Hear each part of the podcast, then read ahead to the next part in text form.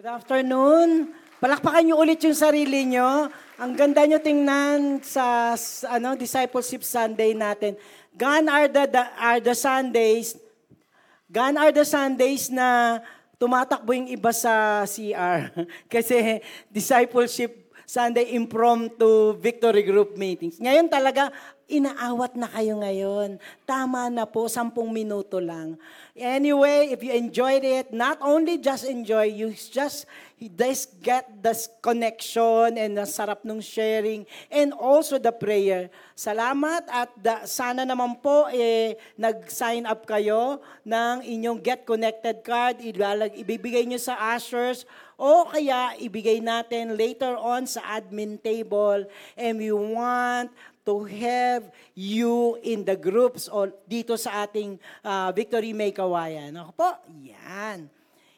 Okay ba? May kodigo po ako ha. Mamaya bababa ko to.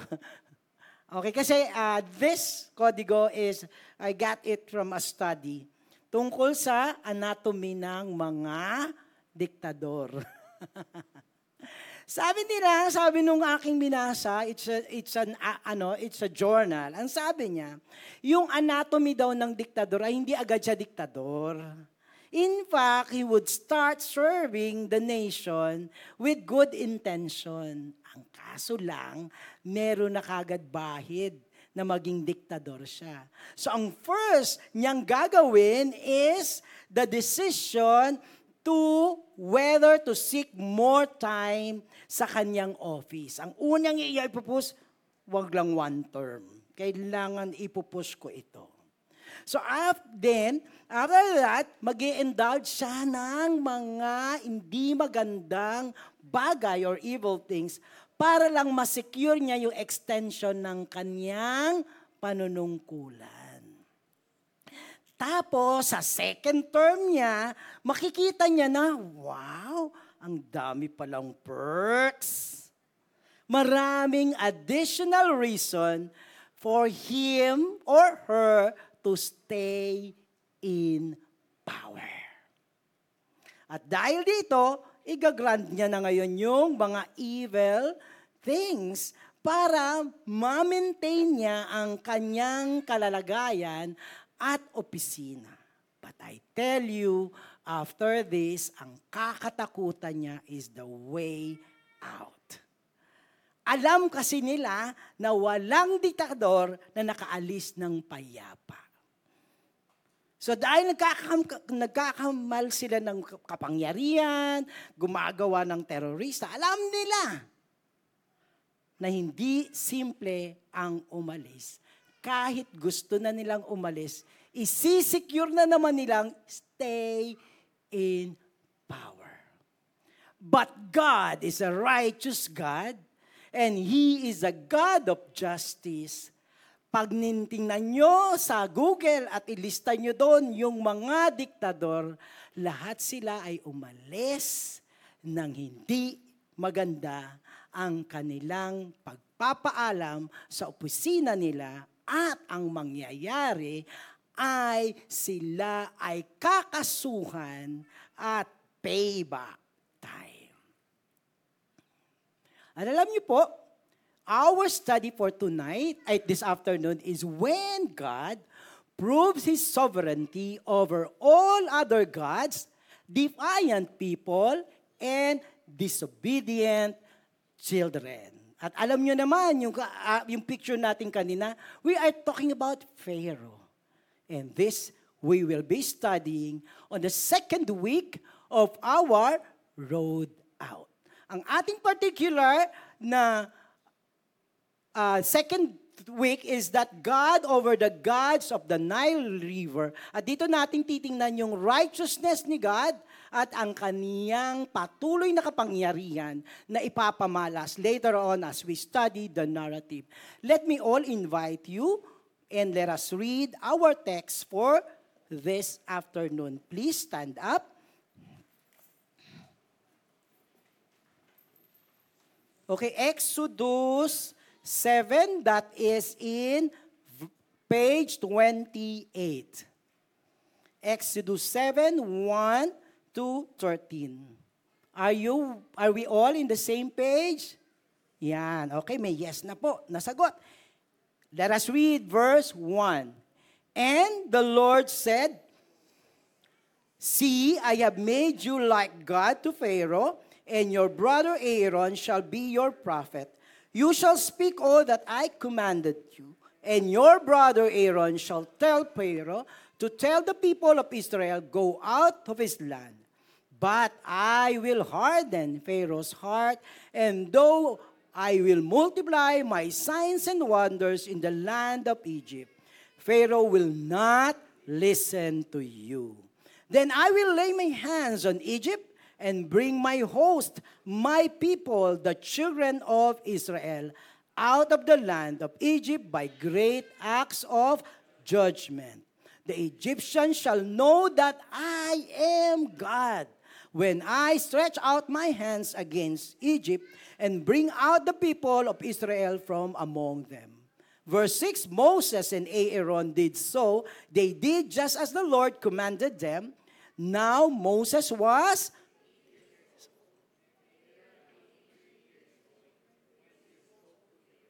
Verse 8 Then the Lord said to Moses, When Pharaoh says to you, Prove yourself by working a miracle, then you shall say to Aaron, Take your staff and cast it down before Pharaoh, that it may become a serpent. So Moses and Aaron went to Pharaoh and did just as the Lord commanded. Aaron cast his staff before Pharaoh and his servant, and it became a serpent. For each man cast down his staff, and they become serpent, but Aaron's staff swallowed up their staff, still Pharaoh's heart was a what? Hardened, and he would not listen to them, as the Lord says. Father, we thank you so much, even as not just reading the Word of God, but studying. And again, we are expectant of the power of your Word, even in our hearts and in our understanding. Maraming maraming pong salamat sa pangalan ni Jesus. Amen. You can be seated. O sige, para tayong nasa episode 2. episode 2 na ngayon, para tayong nagne-Netflix ng series natin. Anyway, it's a series. By the way, magkakaroon tayong muna ng ang nakaraan. Kung lalabas siya.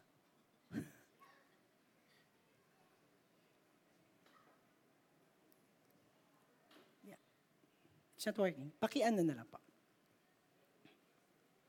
So ang nakaraan natin, last Sunday, sino dito, kaway-kaway lang. Yan, nung nakaraan, balik lang tayo ng konti. Dito makita po natin na sinabi ng Diyos, pinaremind niya yung kanyang, uh, kanyang covenant. Sabi niya, I will bring, ano, yung covenant dito. I swore to give to Abraham, to Isaac, and to Jacob. So, nandito yung covenant niya. At sa kasalukuyang panahon, sabi niya ganun, I will take my people and I will be your God and you shall know that I am the Lord. Yung kanyang covenant at kanyang promise sa mga Israel na aalisin sila sa pagkakaalipin ay mayroong intention at goal na makikilala nila si God at sila ay magkakaroon ng covenant relationship. Ang Diyos nila ay walang iba kundi ang Diyos at sila ngayon ay ang bayan ng Diyos. Episode 2. Now, pakina lang po. This Sunday naman, tingnan nyo yung medyo similarity, pero may kaibahan ng anggulo. Exodus 7 verse 4, Then I will lay my hands on Egypt and bring my host, my people, the children of Israel, out of the land of Egypt. Pareho lang but by great acts of what? Not deliverance, but great act of judgment. Kanina nyo pa naririnig as early na nagsasalita si Ron, sabi niya, God is a God of righteousness, God is a God of justice, and this, that great God of uh, ano, judgment, tingnan nyo ulit. The Egyptians shall know that I am the Lord. Di ba kanina sa review natin, yung mga Israelita, i-deliver, makikilala nila si God. But this is contrary, pero same pa rin. Ang, ang maging end result is that by the act of judgment, they will know who God is. Ganda ng kanta natin kanina, no? He is the great God. Ayun ang sinasabi ng Lord. Malalaman ng Egyptian na siya ay the greatest God, the sovereign one. When I stretch out of my hands and against Egypt and bring out the people of Israel among them. The whole of it is God's plan to deliver His children. Ang ganda, no? Nakita niyo po lahat. Pero ang ending pa rin is deliverance for His children. Then, also here, makikita natin sa verse 3, But I will harden Pharaoh's heart, and through I, and though I will multiply my signs and wonders in the land of Egypt, Pharaoh will not listen to you. We will be zeroing here. I will harden Pharaoh's ang pagmamatigas ng puso ni Pharaoh at tingnan natin how God reacts to this. Agad-agad na mensahe. Mula sa kwentong titingnan natin. Ano nakalagay? Hardening our hearts. We will go to the subject ng pagmamatigas ng ulo at ng puso in our narrative ni Pharaoh. Sabi ko, we will never know where would our disobedience and defiance of God can throw us away. In Tagalog, di natin alam kung saan pupulutin ang tao at ang mundo sa hindi nito pagsunod sa Diyos. Pupulutin saan? Sa kangkungan? Hindi. In fact, dito hindi mo alam kung saan ka pupulutin.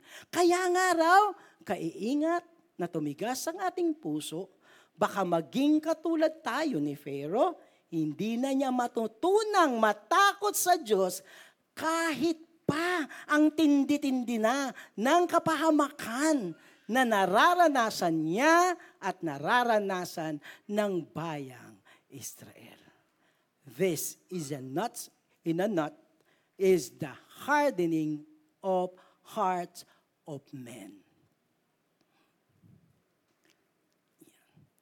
Okay, umpisa na natin yung kwento. Exodus 7, Moses called for judgment against Pharaoh, a warning he could not resist. Humarap na, tinawagan na ni God si Pharaoh at saka, ay si Moses at si Aaron at makipag-usap sa Pharaoh sa isang warning na hindi niya pwedeng i-resist. But And the Lord said to Moses, See, I have made you like God to Pharaoh, and your brother Aaron shall be your prophet. You shall speak all that I commanded you, and your brother Aaron shall tell Pharaoh to let the people of Israel go. Tapos, but proud and unbelieving Pharaoh, he was, he defiled the command of God. Ito na yung ating pinakapunto, But I will harden Pharaoh's heart, and though I multiply my signs and wonders in the land of Egypt, Egypt, Pharaoh will not listen to you. Kaha, nung nakaraang linggo, natapos ako. Pagkatapos, in, nagpipray pa ako, andi dito pa ako, may tumakbo sa akin, Pastor Ray. Uh, ano ba ibig sabihin nito? Sabi niya, si God daw ang nag-harden ng heart ni Pharaoh Tinanong niya, sabi niya sa akin, baka po ma- mapupunta siya sa series. Sabi ko, oo, aralin ko. Tapos saka hindi kita matot, ano, masasagot ngayon kasi nakatayo pa kami dito. Andi dito ka ba? Pinaghirapan ko to para sa'yo. Are we really, uh, is the text really says, si God ang nagpatigas ng puso ni Pharaoh? Absolutely not. Pero kailangan nating pag-aralan ngayon upang makita natin kung paano ito naganap kay Pharaoh at kung paano natin iingatan ang ating sarili. God does not actively interfere to harden the heart of anyone.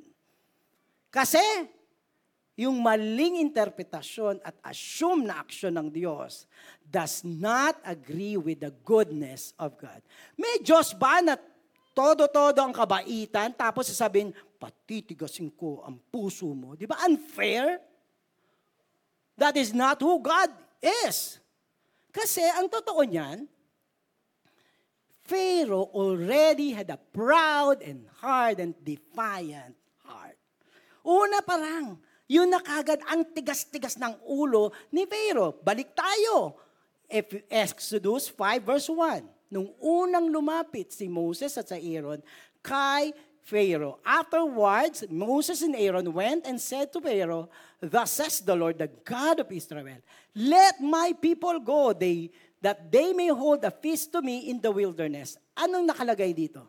But Pharaoh said, Who is the Lord? That I should obey His voice. Tingnan nyo, minaliit si God. So agad-agad doon pa lang, wala pang encounter, ang, bab, ang baba na ng tingin niya sa ating Panginoon. I do not know the Lord, and moreover, I will not Israel go nandun na. Nakapwesto na ang matigas na puso ni Pharaoh. Kaya nga ako sinimulan sa diktador eh. At nakita niyo yung picture. That is all about Pharaoh. Tingnan niyo pa, sa unang pagsabi, let my people go, anong ginawa niya? Let heavier work be laid on the men, o Israelita, that they may have labor and at it and pay no regards to the lying words ang salita ng deliverance ni God at ang commandment ng God ay sabi niya ay kasinungalingan. Pinahirapan pa niya agad ng ilang ulit ang mga Israelita. Anong tawag mo dito? Ang tigas ng ulo, terorista, diktador. Then the Lord said to Moses and Aaron, When Aaron says to you, prove yourself by working of miracles. Nakahanda na si God. Kasi ganito na, defiant na, hardened heart na si, si ano, si Pharaoh. Kaya ang sabi niya, magpapagitang gilas tayo. We have miracles. Anong miracles? So May, Moses and Aaron went to Pharaoh and did just as the Lord commanded. Aaron cast down his staff before Pharaoh and his servant, and it became a serpent. O, di ba? Pakitang gilas. May kapangyarihan ng Diyos. Tinatayo ni God through Aaron and, and Moses na He is the God Almighty, while Pharaoh is looking at himself to be God and being treated by the, the Egyptian as God. So ngayon, tapatan. Naganda si God. Pero sa 11, then, o oh, kala mo ha, papatalo si, si Pharaoh. Yan lang ba? Ano sabi niya? Then Pharaoh summoned the wise men and the sorcerer, and they, the magicians of Egypt, also did the same by their secret arts. O di serpent versus serpent. Nakikita niyo na kagad. Di ba? It is not God. It is Pharaoh's heart to defy God. Naglalaban ngayon. Nagkikita ngayon sila sa labanan ng kapangyarihan. For each man cast down his staff, and they become serpent, but Aaron's staff, yung may itong mga each man na to, yung mga magicians nila, staff swallowed, uh, uh, swallowed up their staff. Kinain ng serpent ni Moses at ni God ang serpent ng mga sorcerer. But look, still, Pharaoh's heart was hardened and he would not listen to them as the Lord had said. So then the Lord said to Moses, Pharaoh's heart is hardened. He refuses to let the people go. Dahil yun nangyayari, tingnan nyo ulit sa pagtakbo ng ating mga verses at sa stud at narrative. But so far, you have not obeyed. Thus says the Lord, by this you shall know that I am God. Dito Miguel si God. Ah? Kahit, ano, serpent versus serpent? Hindi. Ah, ito na. Lalambot na yung puso mo. Matatakot ka na sa akin. Magsasabit ka na sa akin. Verse 20 of chapter 20, uh, 7, Moses and Aaron as did as the Lord commanded. In the sight of Pharaoh and in the sight of his servant, he lifted up the staff and struck what? The water in the Nile, yung Nile River. And the water in the Nile River turned into blood. So tinaas ni God ang level ng kanyang pagpapakita ng kanyang kapangyarihan na ang kanyang tinamed ay yung kanilang River Nile. And the fish in the River Nile died and the Nile stank, stank so that the Egyptian could not drink water from the Nile. There was a blood throughout the land of Egypt. Antindi na nito, no? Antindi na sabi niya gano'n, I will multiply my judgment. O, ginudge siya kasi ang tigas ng ulo niya. This is a direct consequence of his defiance. Alam niyo po ba kung ano yung inupakan ni God? River Nile ay ino-honor nila to. Diyos nila to. Supreme being. Yung River Nile mo, Supreme being, pinitik ni God. Naging dugo. Tapos, hindi lang yun. Hindi lang tinira yung kanilang gods. The nation is dependent on it for their water needs. Alam nyo, dalo yan. Iinuman mo. Ngayon, pwede mo bang inumin yun? Dugo? At pwede mo pang pangdilig sa mga crops nyo? Wala. Nakita nyo? God is hope. Sinasabi sa kanya, ang kapa, ano ang mga, ang, ano nyo? Ang buhay nyo ay nakasa kamay ng ating Panginoon. Their life and produce, uh, pro- produce were threatened. Tapos alam niyo pa ba anong unang pinakitang namatay?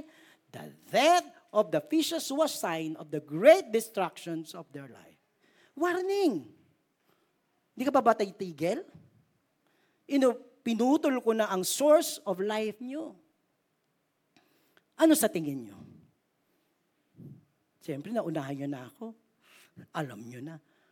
Nagpalambot ba ito ng puso ni, ano, ni Pharaoh? But the magician of Egypt did the same with their secret. Dugo lang ba? Eh di kaya naming magdugo. Magdugo. Meron din kaming kapangyarihan. So Pharaoh's heart remained hardened and he would not listen. Nakakita ka namang matigas na ulo na tao? Sabi niya, Pastor, asawa ko. Pastor, ako. Pastor, boss ko. Pastor, yung ano, yung tauhan ko. As the Lord said, Pharaoh turned and went into his house. Tingnan nyo ha. And he did not take even this to his heart. Tingnan mo, nakita mo na na delikado na ang nation. Wala na silang maiinom. Anong ginawa niya? Ang paypay. Ano kaya katigas ang ulo natin? Gaganunan mo lang.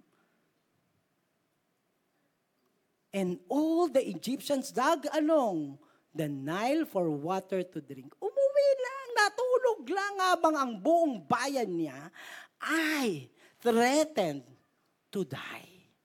Nagsample na si God, ang mga fishers ay namatay. Ang susunod na ay ang iyong bayan. Natulog lang ang lolo nyo.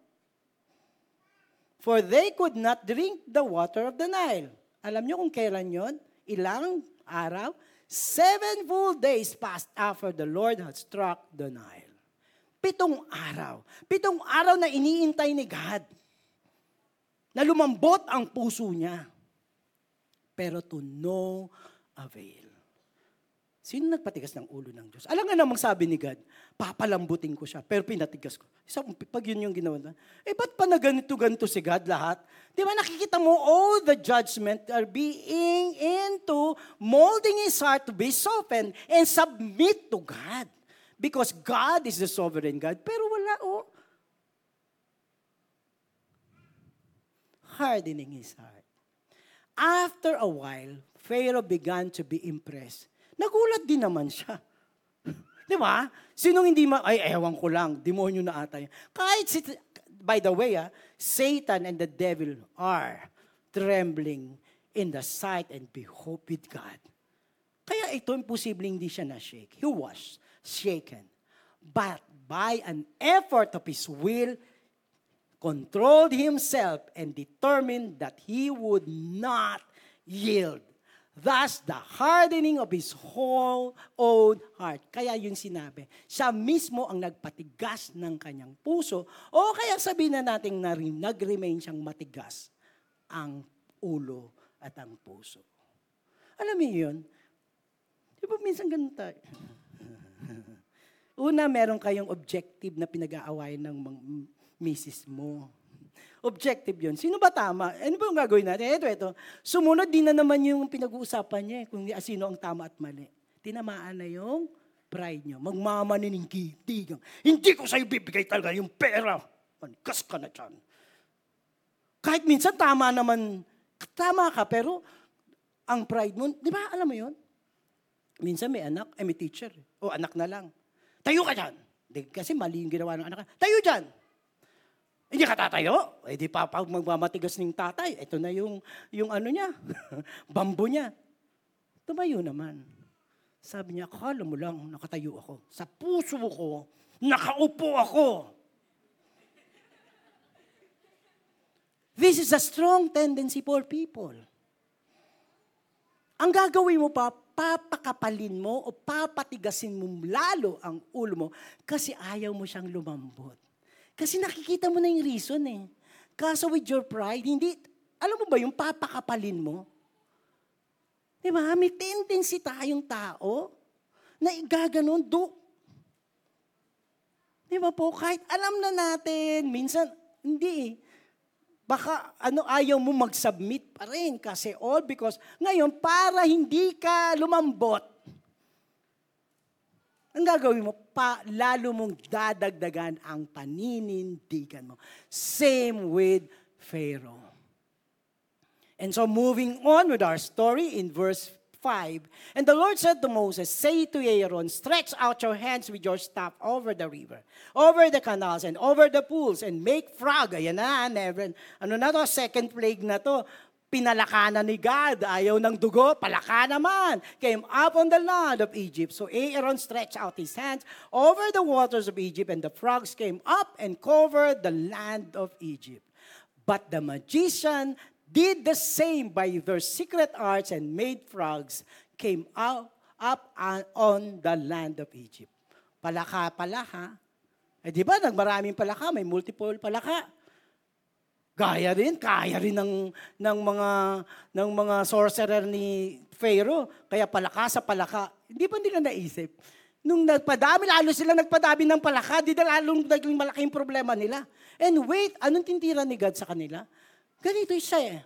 The second plague is throwing contempt sa kanilang religion, sa kanilang paniniwala. Kasi yung Heka is a frog-headed goddess, sacred emblem of creative power. Yung palaka sa kanila ay ano, holy. At ang, ang, ang sinisimbolo ng palaka sa kanila ay creative power.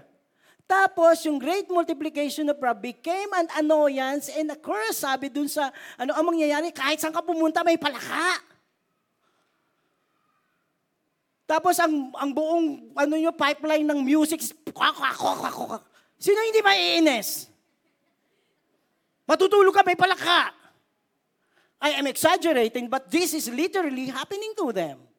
Kakain ka, mayroong palaka. Nasubo mo na yung palaka. And wait, this is the catch.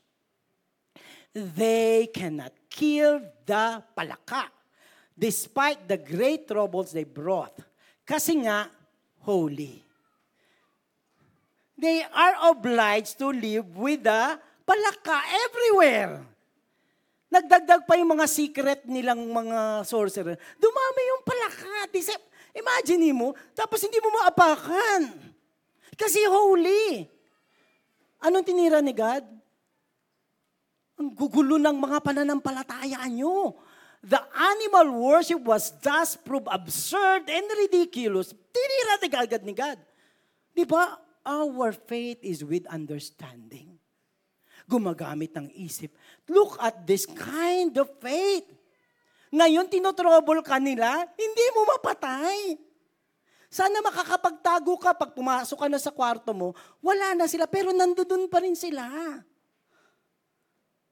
They were obliged to respect the creature which they actually Hey, Ted, gu- gi- siguro gusto mo nang sakalin. Kaso, teka muna, hindi ko pwede.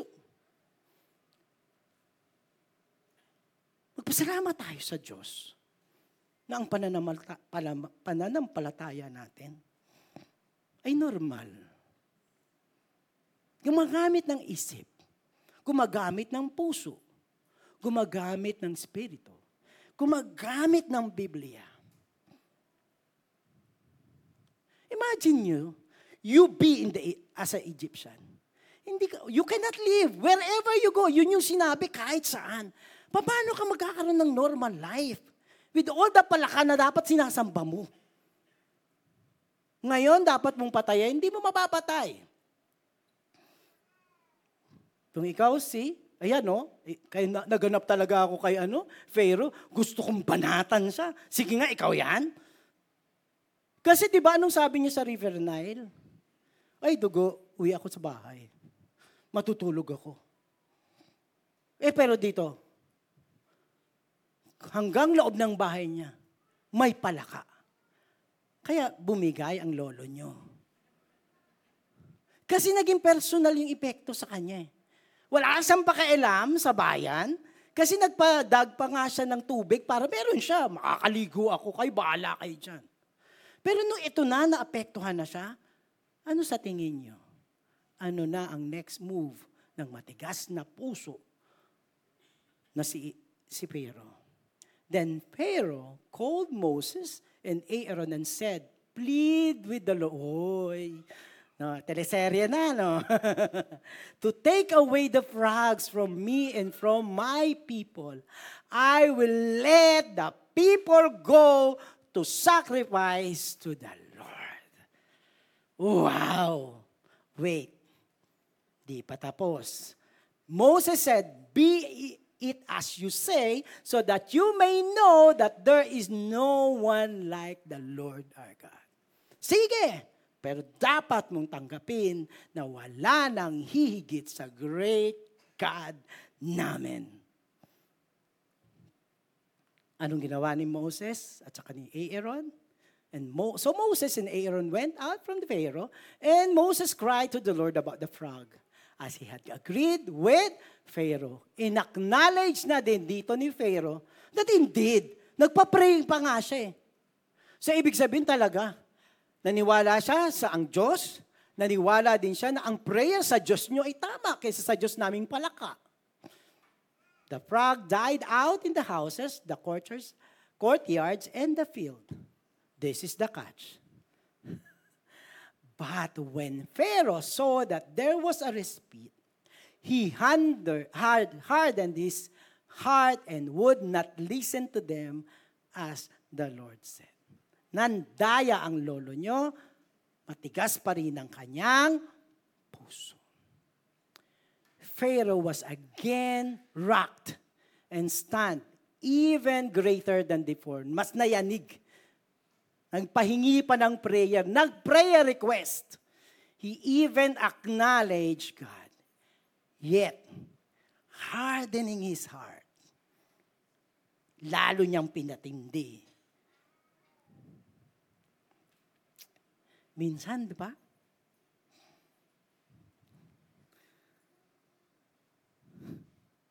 Sabi ko, Lord, ang ganda-ganda ng great God. Pero ron kasalanan mo to eh. Righteous ka ng righteous sa Psalms mo. God is righteous.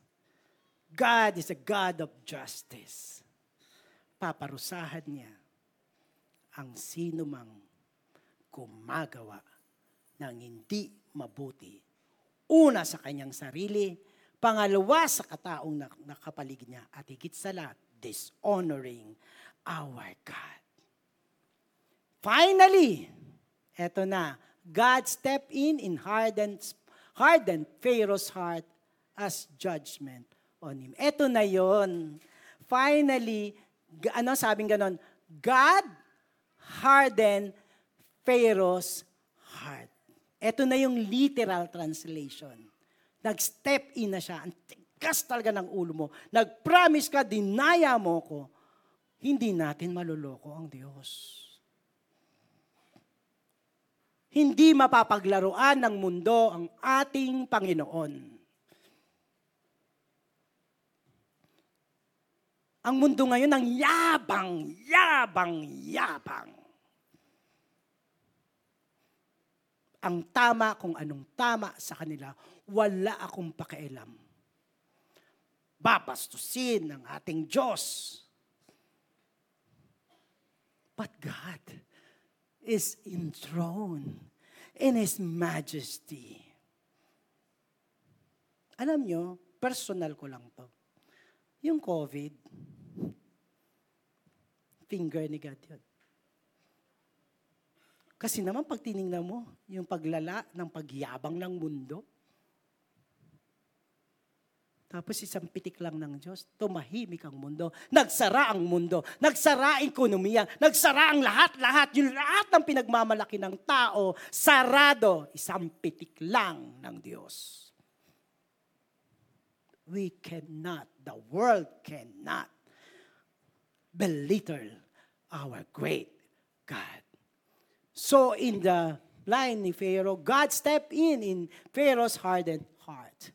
And he pronounced judgment on him. Kanina, laging sinasabi, Pharaoh, ito gagawin, ano ba? Ito dito, sa judgment niya. Agad-agad, wala. Walang warning, walang usapan. Then the Lord said to Moses, Say to Aaron, stretch out your staff and strike the dust of the earth so that they may become gnats in all the land of Egypt. And they did so. Aaron stretched out his hands with the staff and struck the dust of the earth. And there was gnats on man and beast, lahat, lahayop at saka tao. And the dust of the earth became gnats in all the land of Egypt. Judgment call ni God. Alam nyo, ano yung, ang dami, meron daw langaw siya, lice, o kaya mosquito. Small insects na lang, para nagkakaintindihan tayo. Small insect would not only freeze the skin, but also incur intolerable itching. Yung mangangati ka talaga. And penetrated the ears and the nostrils. I want you to imagine how these people na mayayabang at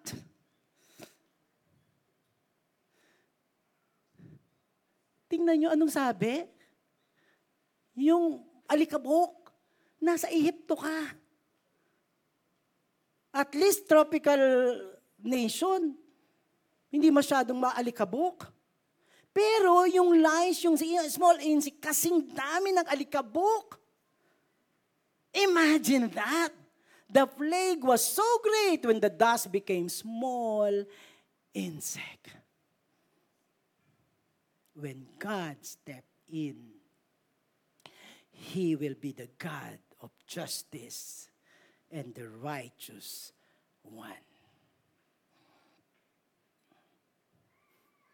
The magician tried by their secret arts to produce nuts, but they could not. Kita niyo po ba? Naduduplicate ng mga magicians nila. But this time, since God posed the judgment to them, hindi nila kinaya. So there were gnats on, on man and beast.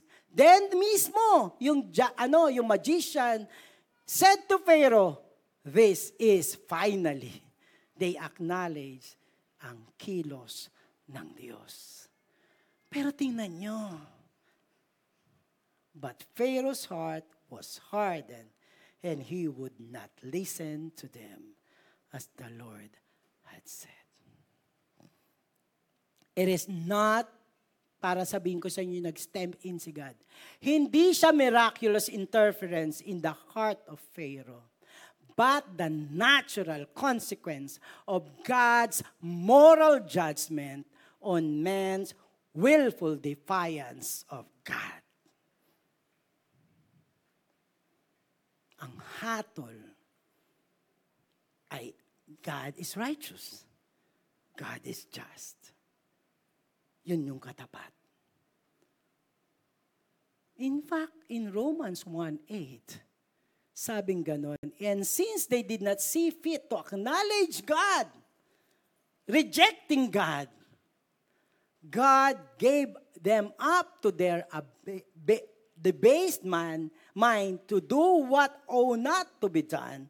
They were filled with all manner of unrighteousness, evil, covetousness, and malice. Binigay. Bilang God is a God of justice and holy, gusto mo ba yan? Gusto mo bang talagang ganyan ang buhay mo? Gusto mo bang paulit-ulit kang nagkakagulo ang buhay mo? Ibibigay ko yan sa iyo bilang moral judgment ni God.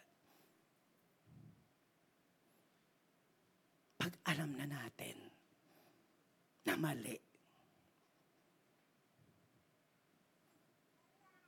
kasi alam ng Diyos, anong bunga ng maling iyan, ng bisyong iyan, ng pagnanakaw na yan, may bunga. Walang pandaraya na hindi nakita ng Diyos, na hindi may katapat na kabayaran. Kaya kapag sinipindot ka na lang ng Diyos, di ba pag pindot, ah, pinipindot, kinakalabit pala. Kalabit, kalabit, kalabit. Ano mangyayari pag hindi mo pinapansin? Di ba mamanhid ka? Pag kinakalabit na tayo ng Diyos, tigilan na natin yan. Tama na yan. Huwag ka mag-pharaoh. Kasi susunod, suntok. Hindi ni God, suntok mo sa sarili mo kasi ito ang bunga ng hindi pagsunod kay God. Another illustration, nasa itasan ng, ng building, sa ro, ano, fifth floor. Tapos tatad tinatawag mo yun. Nakita mo mali yung ginagawa, ninanakawa niya yung, yung kawawang nagtitinda ng gulaman. Uso pa bang gulaman? O sige, ng ano, milk tea na nakakarton. Karton. Maliit pala. Una, bibilot ng papel, as babatuhin sa ulo. Di ba mahinahon? Tumugon na tayo. Kasi anong susunod? Maliit na ba to? Toing! Hindi papansinin. Anong susunod? Malaking bato, dudurog sa ulo mo. Sino nagbigay ng kapahamakan? Katulad ng kapahamakan ni Pharaoh, ang sarili nila. Worship team, please. God had not given Pharaoh the option of avoiding him, but to, this time, with the last plague, wala nang option si Pharaoh, but only to submit to the will and plan of God. Tapos na ang lahat na binigay na pagkakataon ni God kay Pharaoh. Ngayon, gagamitin niya ang judgment niya kay Pharaoh para sa kanyang kaluwalhatian at mabuting plano. Kanino? Sa bayan ng Israel. Pag dumiretso tayo sa kwento natin, ang ending pa natin, actually hindi pa super ending, Israelita. Umaalis, pinayagan ni Pharaoh. At kahit ang harap nila ay Red Sea, ang Diyos, because of His covenant to His children, divide the rest for the deliverance of His children. Ganon kabait ang Diyos para sa atin. Minsan ang hirap, di ba? Parang hindi ka na madi-deliver. Parang yung boss mo, parang konti na lang kamukha na ni Pharaoh. Parang yung sakit, parang nuts. Dahil mahal tayo ng Diyos. He will still deliver my children. Ano man Ano man ang sitwasyon, walang hindi walang pag-asa kay God kung nagawa niya ito sa bayan ng Israel. Kahit matitigas ang ulo nila, bakit nga ba hindi sa atin? This is God's road out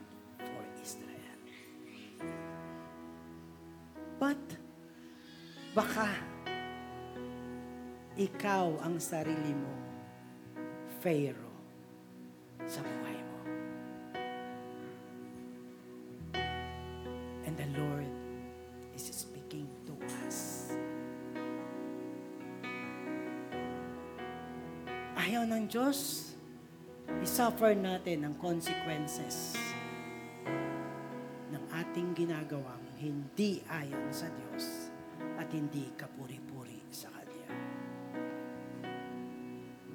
Alam nyo, ang deliverance, eh ma-deliver ka mismo sa sarili mo, Pharaoh.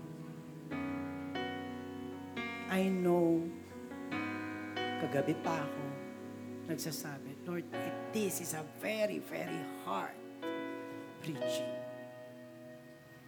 Aatras na nga ako. Sana hindi na lang yung hardened heart ang ipipreach ko. I would like to preach about the greatness and the love of God. Sinasabi ko rin naman ngayon. Kaso, nung nagsimula si Ron at yung nine ng Psalms ang sinabi niya, i-emphasize that God is righteous, that God is just. Lumakas loob ko. Lord, There, not apologetic, but I tell, tell everyone of us, including myself, that our God is great and righteous, and our God is just. Baka nga, sa hapong ito,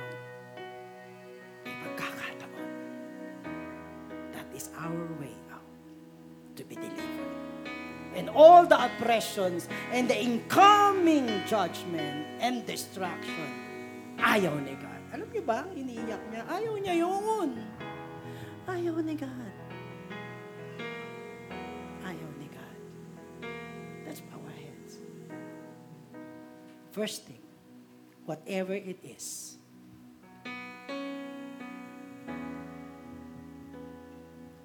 that God is dealing in us.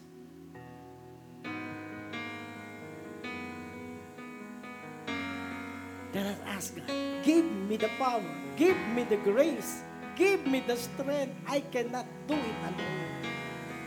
Yung greatness ni God is the greatness of His love. Yung greatness ni God is the greatness to deliver us out. And sabi ni Lord, this is the day that He has made, all be set free and be delivered from the imminent destruction of our disobedience to God. Father, we are so sorry. Sorry, God. Sorry, Lord. Thank you. Thank you ang namin pagliligtas mo, Panginoon. Kasi sobrang mahal mo kami, Panginoon. Binibigay mo, Panginoon, ang iyong babala na kami, Panginoon, ay sumunod sa iyo, mag-submit sa iyo, God. Uulitin namin, Lord, di namin to kaya. Tulungan mo kami. Masagana ang bayaya mo, makapangyarihan ka. Sobra-sobra ang makapangyarihan na pwede mo kaming ialis sa ito. And we will just say no to it. And to be released in a, and have this kind of freedom from, from you, God.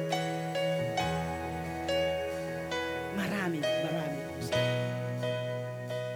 We seal the forgiveness of God and the grace to empower you to see things differently this time. Marami, marami salamat. Pero God would like also sa second ministry time natin is that the Lord would like to deliver you pa rin. Kung ano tong nag-oppress sa atin, kung anong sitwasyong ito na parang nagkikripple sa atin, may hihigit pa ba sa oppression ng mga Ehipto sa Israel? Walang maliit at mahirap o malaki sa Diyos. He will deliver us. Let's pray. Father, thank you so much. Thank you, Lord, for the deliverance. Thank you, Lord, kung utang man to, sakit man ito, ano man to, pain and everything, you are so great. Ang dagat nga, hinati mo para kami makawala. Bakit hindi mo kaya pa kaya, Lord? You are the great God. You are the awesome God. And thank you, God, we are worshiping and we know the great and awesome God. Receive the deliverance from God in the name of the Father and of the Son and of the Holy Spirit. Be free. Receive the blessing and provision of God, the healing. Thank you, God. Thank you, Jesus. In Jesus' name, we pray. Amen and amen. Tayo tayong lahat at kantayin natin, Lord, we are standing on the firm foundation. Kaya na? Yes, because God is with us.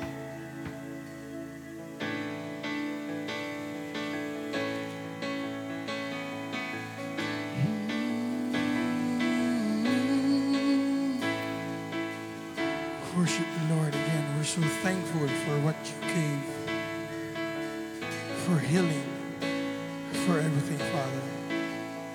Christ is my firm foundation, the rock on which I stand when everything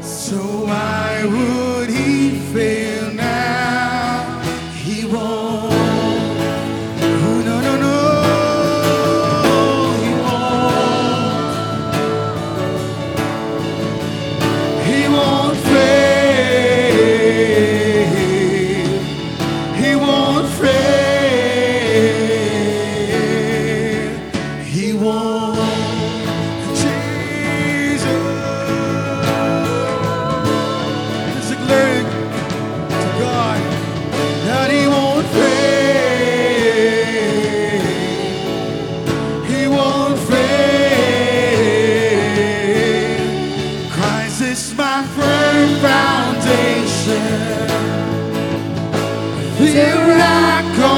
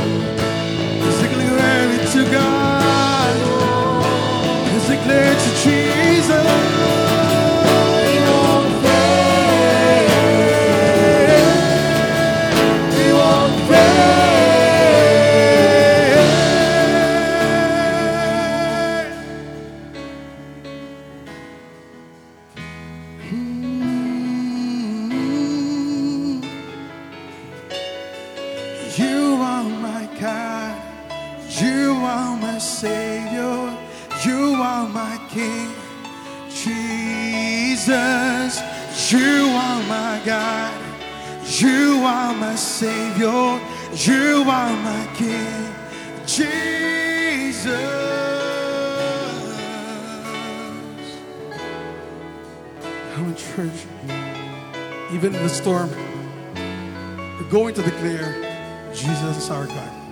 Amen. Hallelujah, Lord.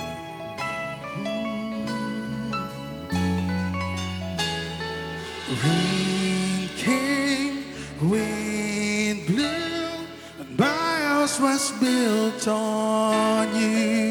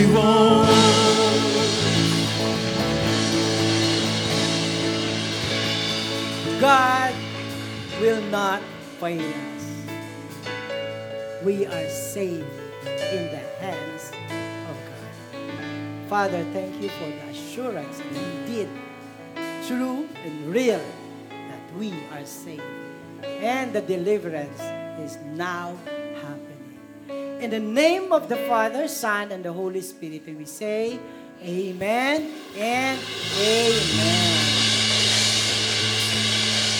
Magandang hapon po sa inyong lahat. Let's see each other sa Sunday ulit, week 3 na. Uli, magandang hapon po sa inyong lahat.